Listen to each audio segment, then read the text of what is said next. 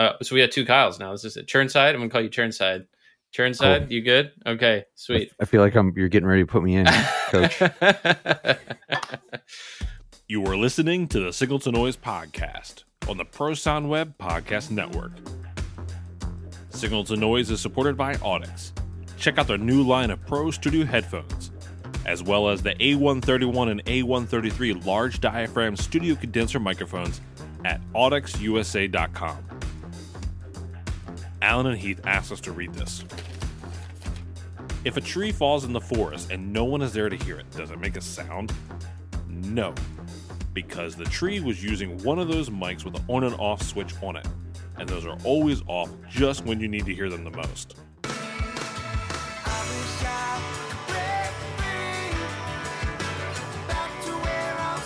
Welcome back to the Signal to Noise podcast on the Pro Sound Web Podcast Network.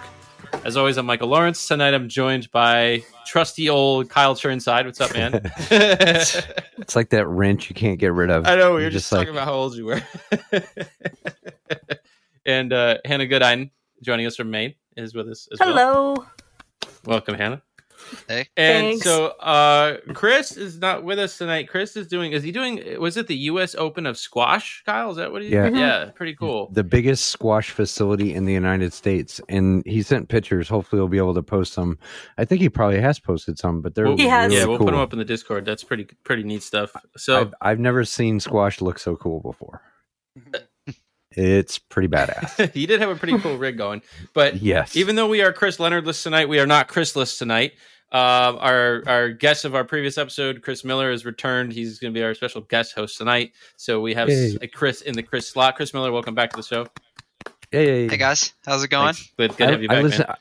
I listened to Black Bear today. I- Oh yeah, and I liked How- it. I liked everything about it. I it's don't know why. It's sicker. It's sicker live with real drums. It's, it, Um, they're a really good band. I'm Can sure it is, man. Like I just went through the hits, I ripped through them, and it was good, man. That's uh, that's pop music for sure. Yeah.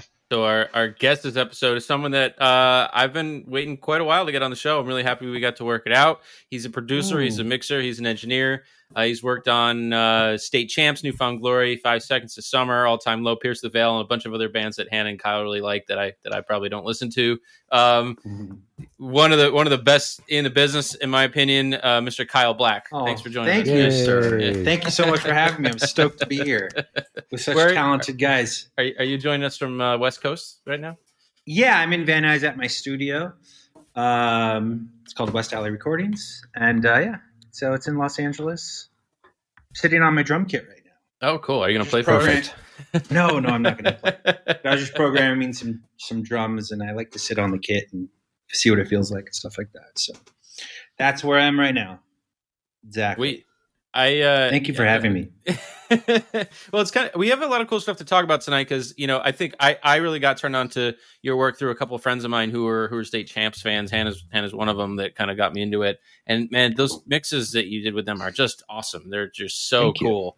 Um, Thank you. Thank you. and and that was one of those things that I th- I reached out to you like a couple of years ago. I sent you an email, and one of the things you said was like that you model that kind of after a live experience. Like, that was you know, and so I was like, oh man, that's really cool. So like, yeah. uh, why do you think that mindset isn't more popular with studio mixers? Oh, why is it not popular? I don't know. I mean, I can't say uh, why it's not as. I know for me, that was just what I did. That's how I grew up. You know what I mean? I was like going to shows and and going to big shows, small shows, and and uh, really appreciating the sound of a, of a live show. And then um, I was also in a band, so like Mm.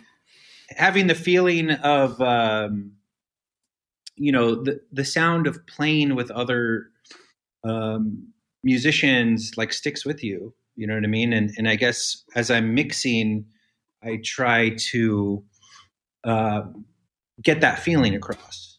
You know what I mean?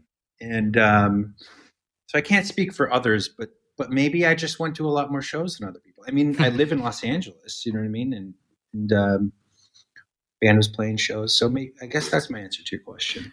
It, it's So let's go. Let's go way back. Let's go way back, Michael. Before we dig into Okay. the mixing, How- All right, man. what got you into mixing? Then you said you were in a band. You said you did live sound. I mean, how did this all develop for you? Um.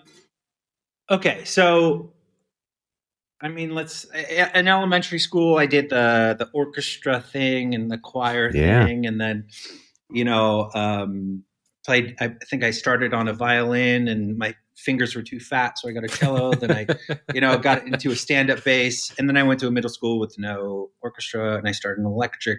Got an electric bass. I was just in love with it, you know, like we all tend to do. And then, um, uh, so in high school, I was in a band, and then we did really decent, like really well for a high school band. We were like pulling big shows, and we ended up. We were called Neural. We got signed to Hopeless Records, and in the process of um, playing in the band throughout high school, I would always record our demos. And um, you know, I started on a four-track recorder, little uh, Tascam. Would record the demos. I like really once I got that, and I like hit record and listened back. I just fell in love with that whatever it was doing to me, um, I really got infatuated with it. And then I, um, that became my hobby.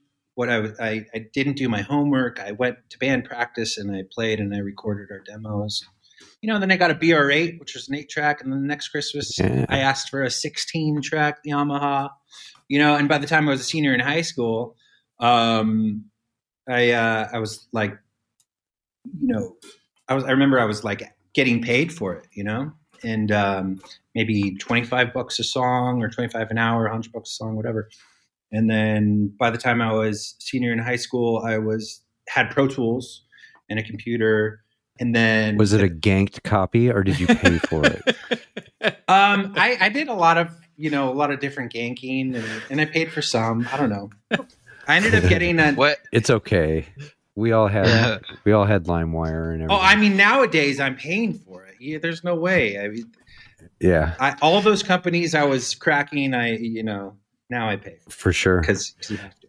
But um, so a- out of high school, the band got signed, and the band worked with a bunch of great producers: Mike Green, um, David Bendeth, Arnold Lanni, um, Dan Korneff, just different guys, and that's where I learned how to produce from them because just watching them produce my own band, you know, and um, that's kind of how it all started before it came a real profession. Um, is that a is that answer your question? Was Yeah, there was there a totally. moment when you kind of was like, oh no, I this could be my job. Like I'm not just playing with my friends. Like was was, was do you remember that shift at all, or was it kind of a gradual thing?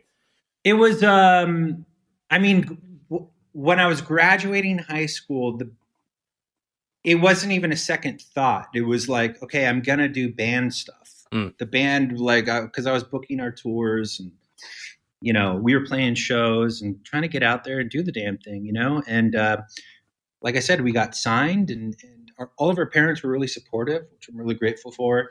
That's and, cool. That is you cool. know, That's great. Yeah, Shout out and- to parents that support that. yeah, definitely. Yeah. So it was um that was the beginning of like it being a real thing. And then I started being an assistant to these guys that produced my band. You know, like Mike Green, Dan Korneff. Um, I was always in contact with them.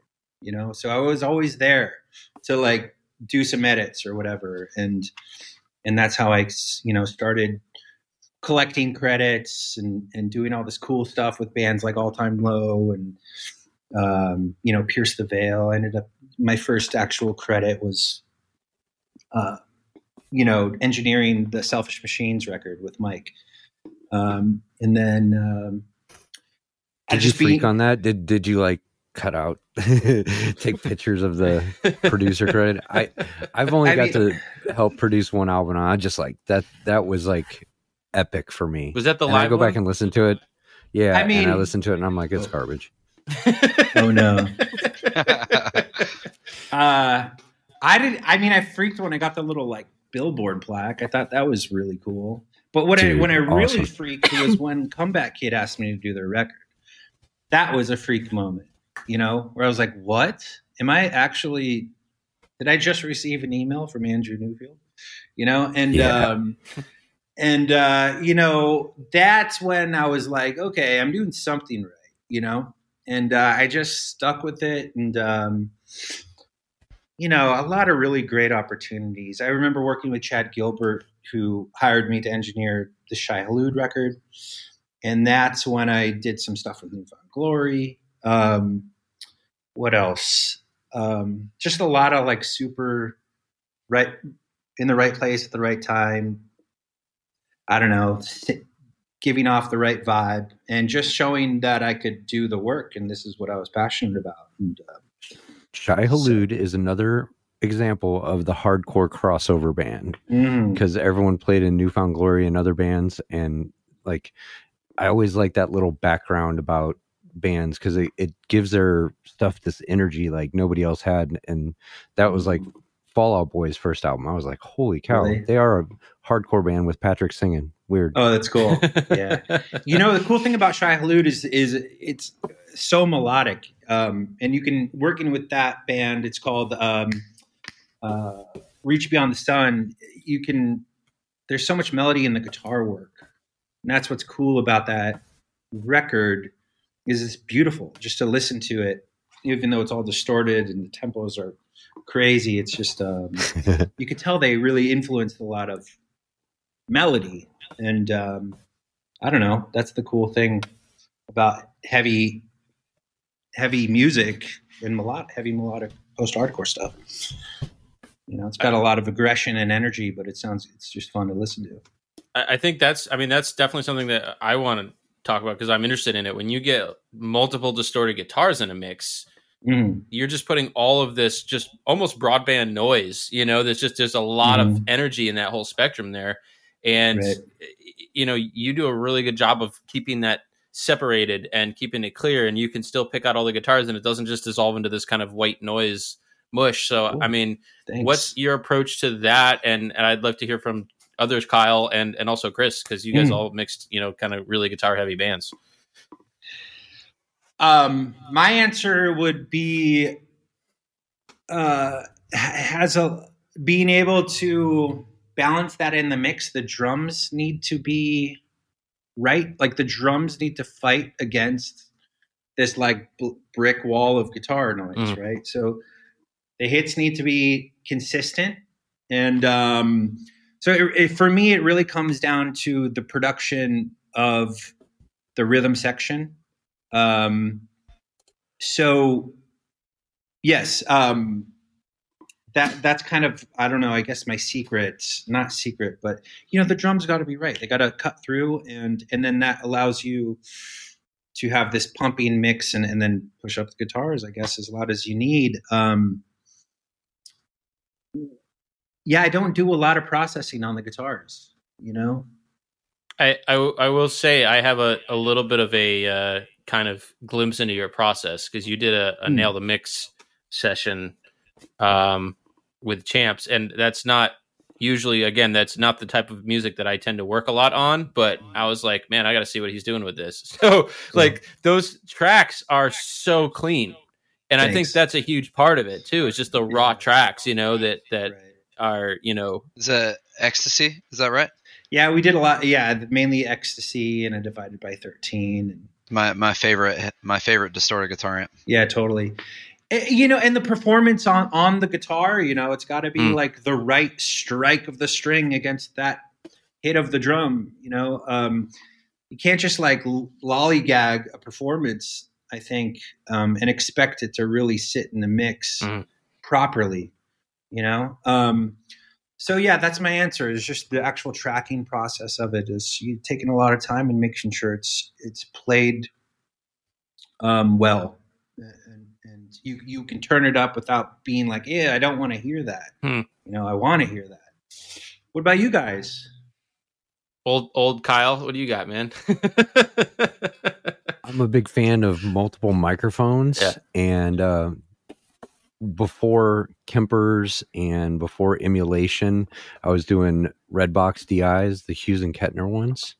Um, I was a fan of getting things really even with mm. the guitars because most of the the metal and hardcore bands that I worked with were always running and they'd bend their strings.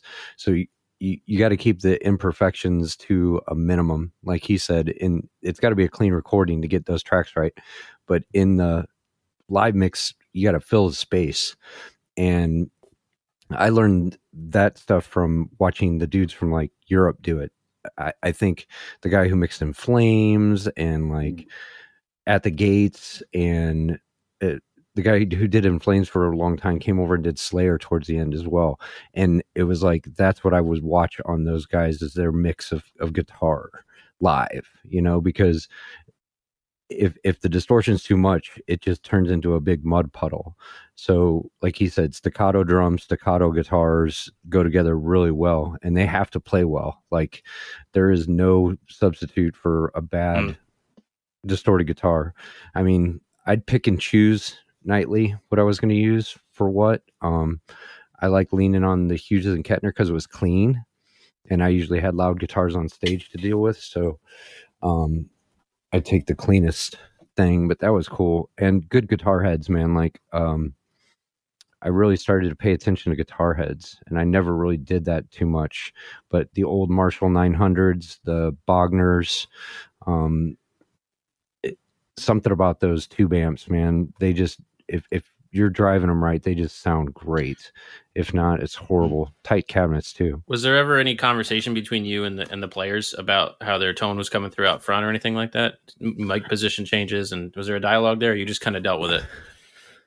Sometimes I deal with it. Um, mic position changes. I'd hope for a monitor engineer so I could sit there and move it around and mark it and mm. do the thing. But big proponent of the dynamic condenser fairly close, and then um the red box. Yeah, and I do choose choose your poison basically at sound check. I'd like to get them even and spread them evenly, especially if I had two guitars. If it was one guitar, holy cow, then you just had to do a bunch of yeah. throwing everything everywhere. One of my guys just bought the UAD, the Ox, I think it's called, and it's their kind of Ox yeah, box. that's some cool stuff. But and you know he's older, so he grew up with just you know crank the tubes as loud as they go, and and and so it's been a real shift to get him comfortable direct on in ears and all that stuff. But eh, the, you know maybe his tone isn't exactly where it used to be, but the the the isolation is night and day. And what we found is that that matters so much that he's willing to take. Yeah, I still got to futz in my tone a little bit to get happy with it because you don't have all this other crap in the in the signal, and that's made a huge difference you know, when you put that through a PA. Uh, Chris, what about you, man? Um, I mean, really, you know, I mean, you're talking to the guys to ask. Uh, but that I agree with all the stuff. You know, a, a good performance, a, a, good player, and a and a good amp um, are the biggest building blocks of it. You can't make a bad guitar sound sound good with yeah. EQ. Yeah. You just can't. Yeah. You can't do it. It has to sound good when it gets to you. Um, I you know it's so rare that I do a real guitar amp these days. Uh, pretty much everybody has gone Kemper or Axe-Fx at this point. Um, so in in that case, it's really the same kind of process. You got to get with a guitar player in front of some studio monitors, and you make all the sounds together. And if the sounds are good in the Axe-Fx, then you're gonna have a good time. If not, you can't fix it with EQ. You know. Chris, did you have to deal with a lot of switching between sounds too? Um. Yeah. Well. Yeah. Now, so we're all like we're all like MIDI switched. Like you know, there's probably three or four guitar sounds in every song. But the the really fortunate thing about this band is that we have really long, exhaustive rehearsals, which is really sick. So I'll have like two two weeks literally, and I can take two whole days and just sit with a guitar player and go through every sound and like level match all of them. Yeah, perfect. Mm. It's it's sick. That's cool. That's that's really the key. You know, just taking the time to do it right. Right. Yep. I was gonna say uh, earlier that oh, I've noticed one thing we all three have in common as sound mixers is we work with bands that have great players and um and we're thinning bro so yeah, no, no, not a lot of hair in this bunch so so what i was a little desolate was, up there. So i was gonna say i feel like one of the like golden tickets to like success is working with other people who are like talented or just as talented. And so for me i'm very selective with who i work with. You know if I know a band isn't aren't great players, they're very rarely will I sign up for the gig. And um, and I got to be into the music. Mm. You know what I mean? I got to really like it. And I was kind of curious for you guys. Do you take the same approach? Like if where you're, will you say yes to a gig because you're passionate about the band? Um, over we spent like half half of my podcast. Yeah, we we about talked about oh, really? that with Chris, which is really? you know, and, and I mean, there's some yeah. interesting elements there. Like part of it is finding whatever's cool in your current gig. Like you know, a lot of us have to mix. I do a ton of one-off stuff, and so I often have to mix a genre that is not my favorite genre, or an artist that is not my favorite artist, or just something that mm-hmm. I'm not, uh, you know, that I I'm not well versed in musically, and. Mm-hmm uh, in those types of circumstances, it's all about well, f- find what's cool about this and where where where is the artistic uniqueness here, and and kind of find the passion in what this artist is doing and magnify that and just zero in on that, and that's you know, and so you kind of yes, I obviously I have a laundry list of bands that I love to work with, and I have bands I've worked with that I didn't like working with as much, but it's also mm-hmm. bringing my passion to whatever band I'm working with, and however that's going to manifest, mm-hmm. you know. Yeah. Cool. What about you, Chris? Yeah, I mean, um, I I'm very selective about working for bands that can play, um, because I know that if I work for a band that can't play, it's gonna affect me negatively. Right. Mm-hmm. You know, so I like making myself look good, so I like taking gigs with bands that can play their instruments. Um, cool. But yeah, I totally agree. I think being a fan of the, what you're listening to translates in a mix. It makes like there's a fun and an energy that you get when you really like it and you're into it than when you're just cranking stuff out and just trying uh, to all that stuff up. kind of I, yeah. I want to hear from hannah on this too because hannah you've done a bunch of stuff in this little 200 person room that you have that's yeah. just a mess acoustically. And you you know we've talked about this. You have some bands that come in they're they're happy to see you and you're happy to see them and you're like i love mixing these guys.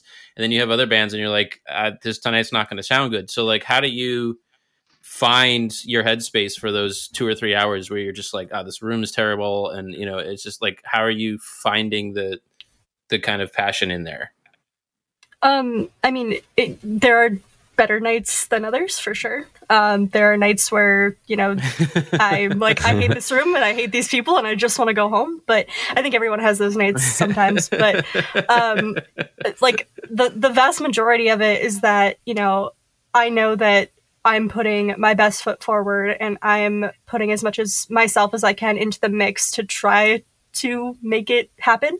Mm. Um, but you know there are some nights where just it fits the room. It fits it, the whole mix just comes together, and that's really when you have you know good musicians and you have a good relationship with them. I think that's a huge part of it. Is the people that keep coming back or uh, like the people I've worked with a bunch, they come in, they trust me, and they know that I'm gonna make them sound as good as they can in that space. Um, and then like the ones that I've never met before, yeah. that's where it gets you know th- they don't trust me and they hate the room and they don't like the monitors you know they don't like the situation. And so it's after i build that relationship it gets a lot easier. And after i know what to expect from them as players it gets a lot easier. But yeah. Um okay kyle churnside you said something about that a while ago that I, re- I think about it all the time. I don't think I've ever told you how much I think about this. What you said, but Uh-oh. you were like, "Yeah, man, when I'm in these terrible rooms, you know, and it's just you know, one of those things where it's just way too loud for the room. It's just a mess, and you're like, I'm gonna get every single input on stage in the PA. Like you're gonna hear every tom in that PA, even like you find something to work on, and like now this is your project mm-hmm. for for the the night is what you're doing audio wise, and you know something in the way you're building that mix. And I think that's that's really cool, man. Because I think about like find a situation to workshop something in there and to to yeah you know and and and i loved it man i've worked in dirty punk rock clubs with 16 channel mixers and like eight of them work yeah. and like you just make it happen and like sometimes the yep. challenge is worth it you know i grew up with metal and hardcore and punk rock shitty clubs and like it made everything else kind of a pleasure. And I really liked when they started throwing different genres at me. Like mm-hmm. when I worked in Springfield, I did a, a ton of bluegrass stuff mm. and I fell in love with it. And, and you do like there, I went out and did Boys Like Girls with Andy from Scorpio, and I was doing monitors, and I was like, man, I like this band. and you do you do kind of find a groove, but remember, we don't get to pick and choose, but it's the scene you submerge yourself in will kind of gravitate towards you. And that's going to be my next question for Kyle as well. Is like the scene kind of submerges you into the way that you kind of make your art happen you know when you're mixing and i think that's cool and there's always been an east coast sound and a west coast sound but sound is so prevalent now it's like uh, I, I never really followed producers until I started mixing. And then I was like, holy cow, Terry Date, holy cow, Rick Rubin, holy cow, like all these dudes that had done crazy stuff. And um, you would try, you would go out there and try to mix it like an album. And uh, Cool. I remember um, we were playing surf and skate in New Jersey, and uh, further further seems forever got together with Chris Carrabba to do the entire um, first album, whatever it was. The Moon is Down, and uh, the studio guy mixed them, and I was like, oh no. That would And, be uh, me. and and he had a real hard time in that room and i Yeah. felt so bad for him because it was just this big echo chamber and he tried to use all this reverb that he does in the studio and i'm like oh, Oh, yeah, no. yeah, yeah, yeah. That's But- funny.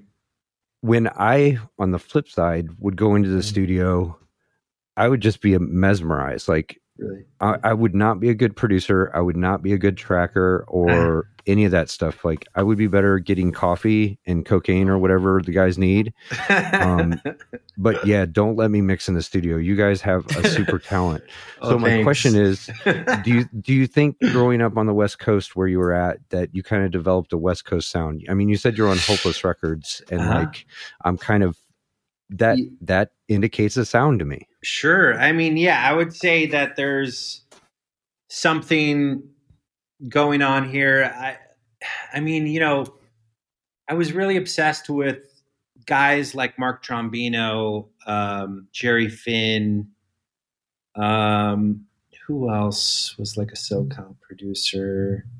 I don't know. Those are the main guys. Th- those were. Oh yeah, and Neal Avron, of course. Um, neal yeah he did. yes. those three back there Oh yeah, he's definitely one of my favorites. So, um, you know, just being, I, I, re- I recall being at a studio in San Diego where like Blink did a bunch of their stuff called Big Fish, and um, I think that, and then asking questions about uh, from local guys who had worked with all these legendary people. Um, so uh, I, I suppose gathering knowledge and from these guys, and these are all SoCal people. I, I just um, absorbed that, and I, I, in a way, I do try and reproduce those, you know, all those early Fall Out Boy records and New Found Glory things. And so you, You would know- say you have you have like a west coast west coast sound then I- right I would, I guess, I've never really thought about it, but now that you're making me think about it, I suppose, yeah. I think there's a there's a I- thing going on here. Because that's a big thing. I thing am in curious, music. like, yeah, right. Um, I am curious, like, Mhm. Trombino is probably my favorite mixer of all time. Mm-hmm. Um, how heavily influenced were you by Trombino? Oh, uh, Because to me, highly. I you and him kind of have a similar headspace. Cool, yeah, uh, big time. I uh, loved all those records. Finch, Starting Line. Um, what else? He did a couple Jimmy World records. Um, yes he did and This other band called Yeah. Diffuser. I mean, the list goes on. I think I can listen to any record. The. Greatest Generation. yeah, I can listen to any record of his and be like, man, how like I want that sound, and that that's those are the kind of sounds I've been trying to achieve for sure. Um, I can tell. Thank you. Um, I love Donut Friend. Shout out to that. You know, I'm not sure if you guys knew that's his spot. He names all the donuts after you know his bands he worked with. But I, yeah, he's uh, he's really great. Really great. do, do you remember like the first time you heard something on a record and were like, "What is that? How are they getting that sound?" Like something that grabbed your ear the, the first time you had that experience. Um, I think that I remember there was being re- really young and lis- being turned on to a band called Strung Out.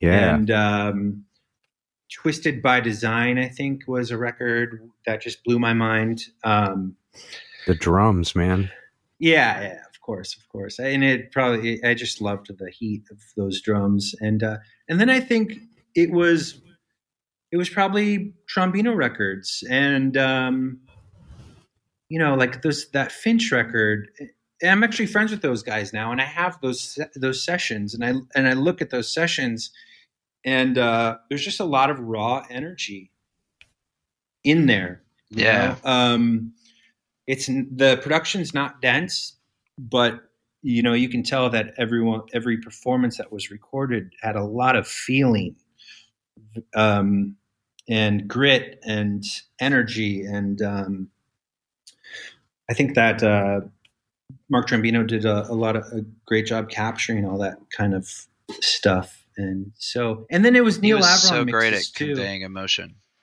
absolutely. And Neal Avron always had, um, and still to this day, uh, just the best sounding records. I mean, you know, he's one of the top rock mixers now, and um, so Fall Out Boy records for sure. I mean, I remember uh, Infinity on High. Is that what it's called? Yep. Infinity on High. That record, I think, was a big one for me. I was just like, I cannot believe how great this record sound. I remember I had a car. I was in high school and I had some subwoofers and just bumping that CD. Thrice, Artist in the Ambulance. Um, What an awesome album. Holy cow. Matt Squire had some great stuff. Um, Panic at the Yeah. Disco record. Um, I love that kind of stuff. You know, very clean but aggressive and and interesting and fun to listen to. so you have mixed live sound. Only for fun. So I'll give you an example. like I have a I have a friend who his name uh, yeah, it's been a it's been a while. Um, I had a friend who works at uh, the Glass House in Pomona. Oh, And, they have great um, shows. Yeah, totally. And uh, I remember, so for example, Belmont, this band Belmont was in town, and I was hanging out with them, and I went to go see their show at the Glass House, and no one was really there. There's probably like 50 kids. It's kind of a small Normal, house. normal night at the Glass House. So I go to my buddy. I'm like, let me let me hop on there for a second. You know, these are these are the, these are my boys. They won't mind.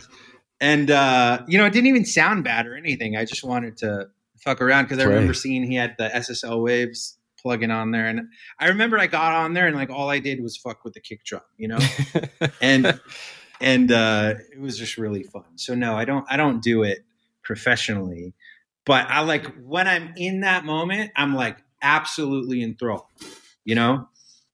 Um, I'd love to do it more, you know.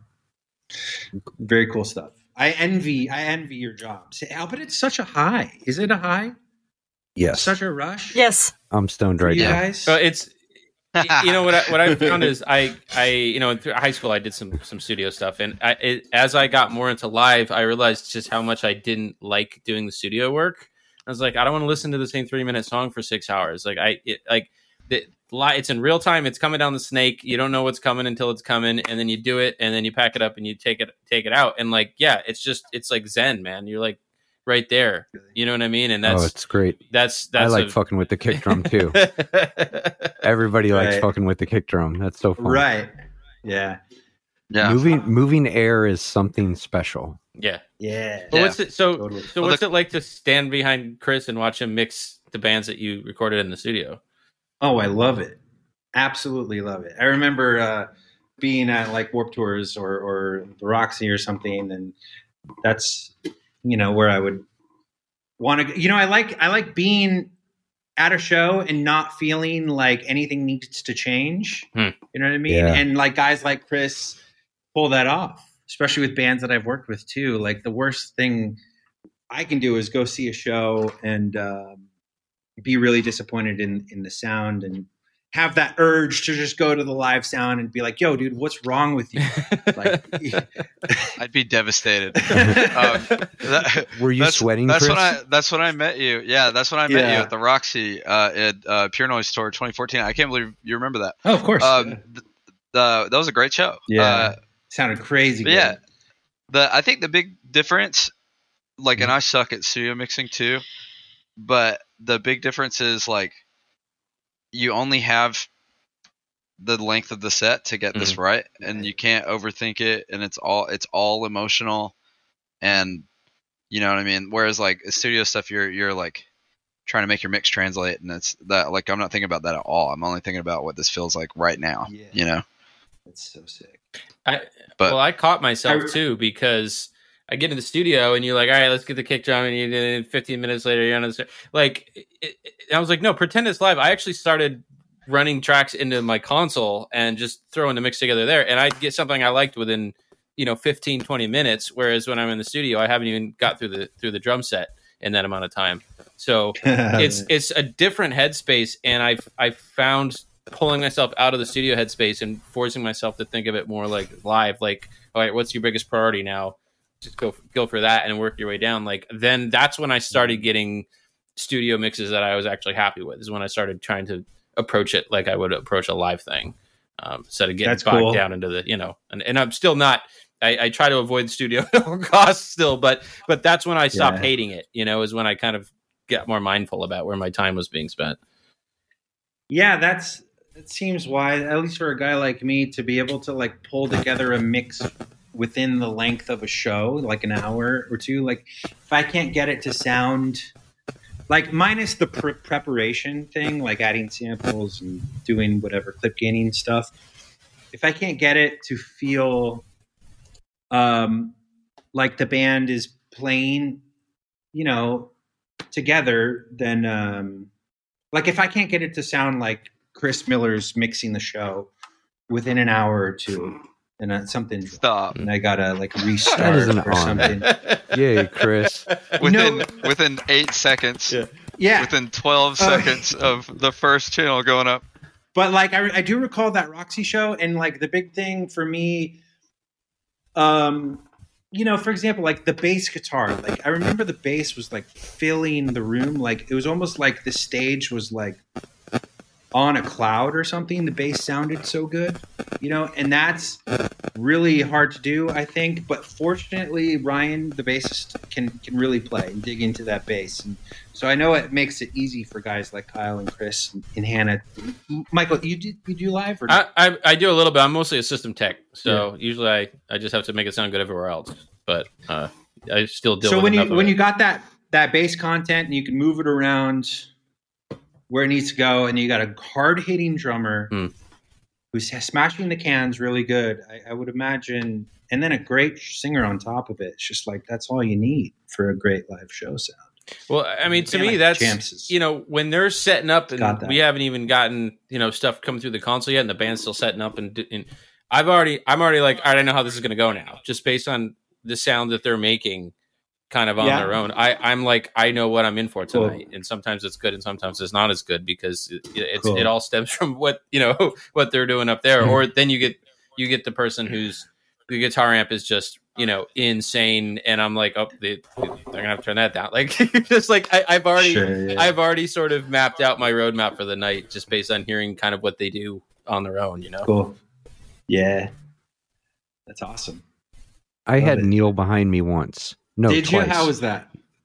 I was nervous. nervous? I definitely, I, I definitely was sweating. But he was out hanging out all day, so I was Yeah. picking his brain and asking him about the new stuff and Cool. samples and and and things. And he literally just sat on a case and smiled the whole time. So I was like, oh, so I got to do a couple more tours with him. Um, Yeah. I didn't get Yeah, fired yeah, right away Right. but but yeah that is kind of nerve wracking when you have that kind of pressure standing behind you it, it Mm. it it's it's affected me in quite a few situations i mean i told Really? the howard page story too like that That's dude sitting behind me holy cow do, Um, do you make different decisions when you know you're being watched by someone whose opinion you care about like that? yeah I do less drugs um drink less no, Make better life decisions. li- life decisions first and then mixing's no problem just make better life decisions uh clean t-shirt like I, maybe you, you're more aware of your twiddling though, right? Like, you know what I mean? Like, you're, Yeah. yeah, I try to step away and listen, Mm. you know, and definitely I I wish Chris was right when he said that, you know, you only have this set to make it sound right. Usually you have one song, you know, or a song and a half if that if like oh, he didn't hit his floor toms. He starts on the floors next Yeah. song or whatever. Right. So you, i as long as you can chase it down fast enough, that's the key, you know. Mm.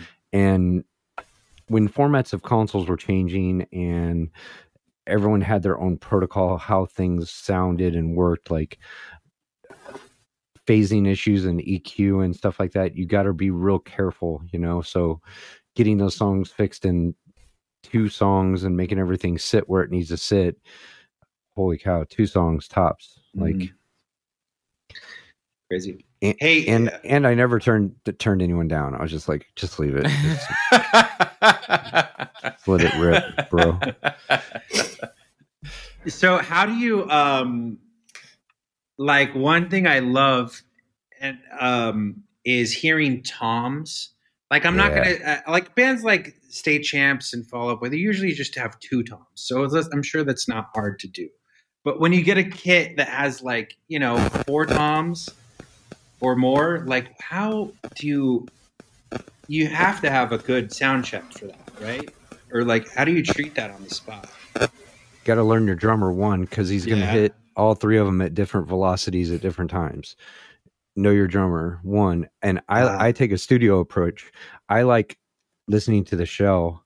Like I'm not an Mhm. attack based drummer, so I love to say I mix metal, but I don't mix normal metal. Like I like listening to the shell of the drum resonate. Like Right. the head is the, the secondary thing. Once most of the punk rock kids started going to like a coated head, I was like, awesome. So now I can set a nice condenser over the rim and Cool. hear straight to the bottom head. Hmm. And Nice. that helped that helped me with tuning as well. So with like I use a Artist Elite eighth uh, the AE three thousand Audio Technicas on toms and Cool. um, it made my drum tech start paying attention to the bottoms a lot more and uh i like thunder like Yeah. we were talking about this on the last episode with chris like the elevation albums sound so good the toms like the live toms on those recordings are ridiculous they're like what they call thunder toms or thunder like i like when they sit real nice But do you know? remember what And uh, I- remember what Big Mick said to us when we were doing that panel last year? He said, "I want my floor tom to move soil." Is the way he phrased it. So I think of that. Yeah, I I I think if you're me personally, like there's a lot, and and Kyle, this is like something that I really hear a lot in your mixes as well. Like if the Hmm. drum kit's like perfectly balanced in the mix, it's like it's not loud enough. I want a little more excitement. I want larger than life toms. I don't just want them like right in there. I want like just a little bit extra. Like that's there, there's a lot more excitement that comes with that extra dB. So I like to really get them out there, you know, and, and make them. I always I jokingly refer to Nickelback because there's no fucking drum set in the world that sounds in the room like those Nickelback drums. Like it's they're insane. Right. But but that's like the archetype of just big, huge, exciting, meaty rock drums. You know what I mean? So I I always like to push it. You know, um, I remember vividly, and I think about this all the time too. Sitting behind Jimmy Yakabuski as he was doing Frampton a couple years ago, and Okay. I'm listening to his mix, and I was like, that snare drum is like 7 dB higher than I would have put it, and it's awesome, and it's just there's there's it it's exciting, you know. It's it's Yeah. sometimes you got to come out of the the little sterile studio box a little bit, and and it's it it breathes some life into it, and your mixes do that. So I think that's really Yeah. cool, man. Thank you. I appreciate that. I'm always juggling the balance of things, and I always want things louder and this and that. And uh, but uh, I, f- I, I, I do. I think toms are the hardest thing to get right. Um, and uh, you know they're hard to replace. You know, especially like a floor tom. Like if you're like riding, you know, if he's being dynamic, dun, dun, dun, dun, you really can't sample that unless you're like completely replacing it. Um, Yep. So you're either got to get it right um, from the beginning, or um, or replace it, and that's that's your that's what I deal with in mixing. Um, but yeah, no, I love. So we, actually, this is a perfect. This is a perfect time for this. Usually, we do this at the beginning. Yeah. We forgot. We have a little ritual we do here on the Signal Noise podcast. Uh, Kyle Turnside, what is the coolest thing within arm's reach? tonight. I brought cousin it. it's a, a Halloween candy holder. My daughter went as Wednesday last year, so we're getting all our decorations out. All right, Chris Miller, we you're cameraless, but we'll take you at your word. Uh, honestly, nothing. My phone is probably the coolest thing I could reach. I'm in a hotel room. Oh, okay. in Northern LA. Hannah, what do you got? Um, I just got this new mug that has my Yeah. birds and Michael's bird on it. That's Oh, my wow. that's my The bird Yep. mug. Uh, Kyle Black, coolest thing within arm's reach. Oh God, I love what's in in arm's reach right now. I'm sitting at, on my kit. I have a eight x fourteen Noble and Cooley copper snare ouch! that I think is Yeah. Love Noble and Coolies. it's very cool, and then some really nice Paiste cymbals, and um, so yeah, that's what's in within arm's I length. love Noble and Cooley kits, by the way. Like the old Yeah. black lacquer with the black rims. Oh, Uh-huh. oh. Well, this is what jogged Yeah. my my memory of that that we had forgotten to do that. So when I was hanging out with Kyle, your buddy Jim Rose on Melissa Etheridge a couple weeks ago, um, he showed me these guys. They're Pintech, they're drum triggers RS5. He goes, dude. He goes, do you have seventy dollars? I go, yeah. He goes, order them on Amazon right now. I go, okay. So I order them. So they just stick to your drum and they just give you a, a voltage transient. So he's using them to open the gates on his drum mics. Ah. So he's not replacing or, or triggering samples. He's just keying the gates. And the thing that I hate about gates is just you you chop the transient off, and then all of a sudden you're just popping open, and you all this cymbal beat comes in. It's just it's just it's a lousy experience for me. So I've always shied away from them live. But um, these guys open your gate before the the transient gets to the mic, and so you don't chop the transient off. And it was amazing because he was showing me, you know, the guy's wailing on the snare, and the tom gates are not opening and then they lightly hit the toms and the tom gates open right up so that is i think a big part of that is controlling that you know when you're hitting the snare and you've got it ripping through nine mics uh, within 10 milliseconds of each other that's just a bad situation you know and, and so i think that's Yeah. that's part of my answer to your question about toms is is containing containing all those multiple arrivals you know Nine milliseconds, cool really? I, gue- I guess you're right. well yeah i mean think about it the overhead's probably four or five feet up from the snare right Yeah, but I usually delay those. Well, yeah, or you're going to delay everything back. You're going to, but so, all right, Ryan John got like kicked off a forum for this statement, right? But so you're going to delay your snare mic and all your stuff back to your overheads, but now they're everything's in time for the snare transient. But what about the tom transients? Like you have to pick one transient that's going to be in time, right? And set your delays from that. So obviously, most people go for the snare, but you still have this issue of multiple arrivals. So you, if you gate them out, then you lose, like you said, Kyle, you lose the kind of bottom end of the dynamics, and that's a problem. I try. I try never to gate my snare. I don't gate the snare. I gate the toms though. Um, for a while, I would use expanders instead of gates because they kind of they're a little more gentle on the way in, and I, I found them less objectionable to me. Are Um, we gonna get hate mail now? Are we gonna get? I mean, mail? I don't know. It's- Mar- Marin 5's gate gate triggering. see, there you go. It's, everything. It's kind of the the the new thing. Uh, yeah, all all the shells. Chris- Chris, you're in Yeah. town. I am. Are you mixing a show or something? Uh, we did Banc of California a few days ago. Uh, no, uh, but we're just off. I'm I'm in San Francisco tomorrow. Okay, bummer. You know? Do you know, know, who I'm else sorry. is in town? The St. Louis Wanna I watch should've the Cardinals. told you. The Yeah, St. it's Louis okay. Cardinals are in town playing the Dodgers. Are you watching the game right now on your phone? Duh, it's a wild card game, bro. All right. Uh, so, um, Hannah, before we get before we get to too farther close to the end of, of our discussion, um, I know that both Chris and Kyle work with a ton of artists that like sort of defined you and defined your career and your direction. So, what what questions do you have? Yeah. I'm sure you got something you Um, want to ask. Uh, well, okay. Earlier today, I was listening to the Selfish Machines album for Pierce the Veil, um, and I was listening to Besitos, um, and I had this thought. Um, they have like a, a mariachi type like vibe that they kind of present sometimes, and I was wondering what that was like to work with. Okay, so Mike Green produced the record, and what I my engineering on the record was the vocals, actually.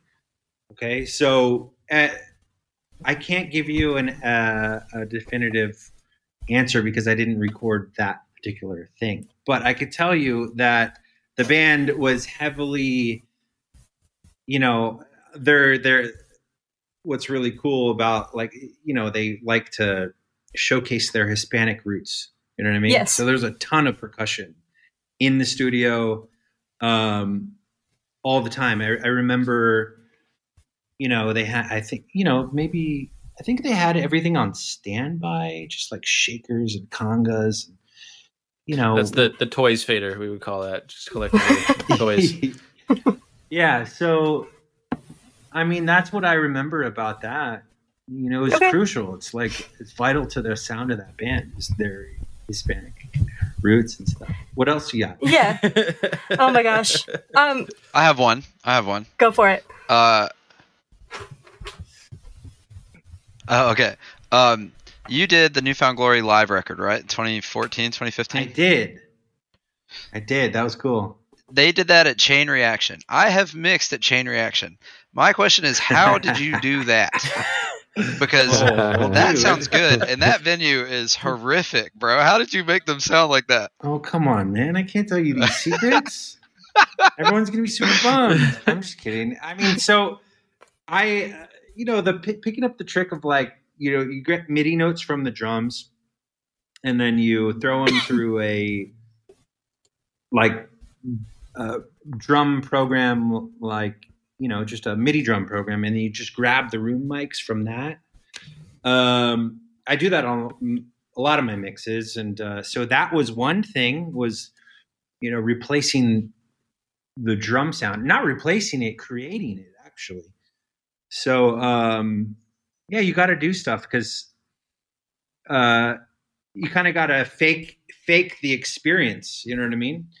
And you do that by um, somehow creating ambience on the drums and uh, but not making it seem too fake. And then of course like a lot of different um, reverbs and uh, what else? I think they had grabbed the dis from that performance and reamped it. So the guitars didn't have any bleed which was nice. And then the bass was di so in terms of um, live excitement you know i'm just relying on like the cymbal mics and god maybe an ambient mic or two just snuck in there but those probably sounded like ass and i had to figure out you know some kind of eq that worked and i don't know that's how i did it It's pretty good, man. thank you It's pretty good. i love that i love doing that that was amazing dude. that was amazing i love that song sunny um, Oh yeah, that record rules, man. That's like actually, it's one of my favorite live records. Not to really cool. to just gush about you, but yeah, I, I really do like that record a lot.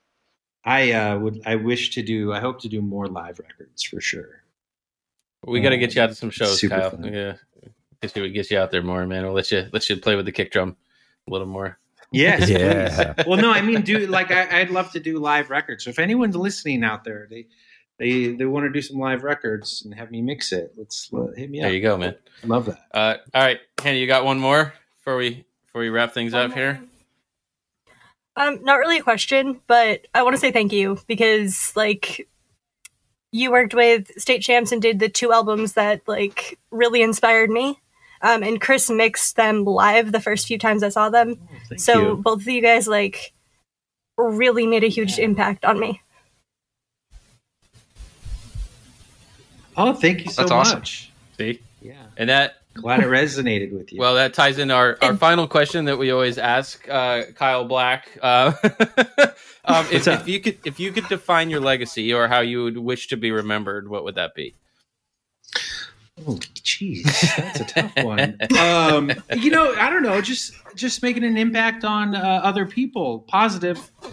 That's the only way to do it. Like, only to reach the masses with a positive, in a positive way, is to make sure I'm working with artists who have the same kind of desire. I suppose you know. So, um, I, I would say that is is trying to work with with people who are trying to spread positivity and, and healthy things and keep keeping the peace. You know.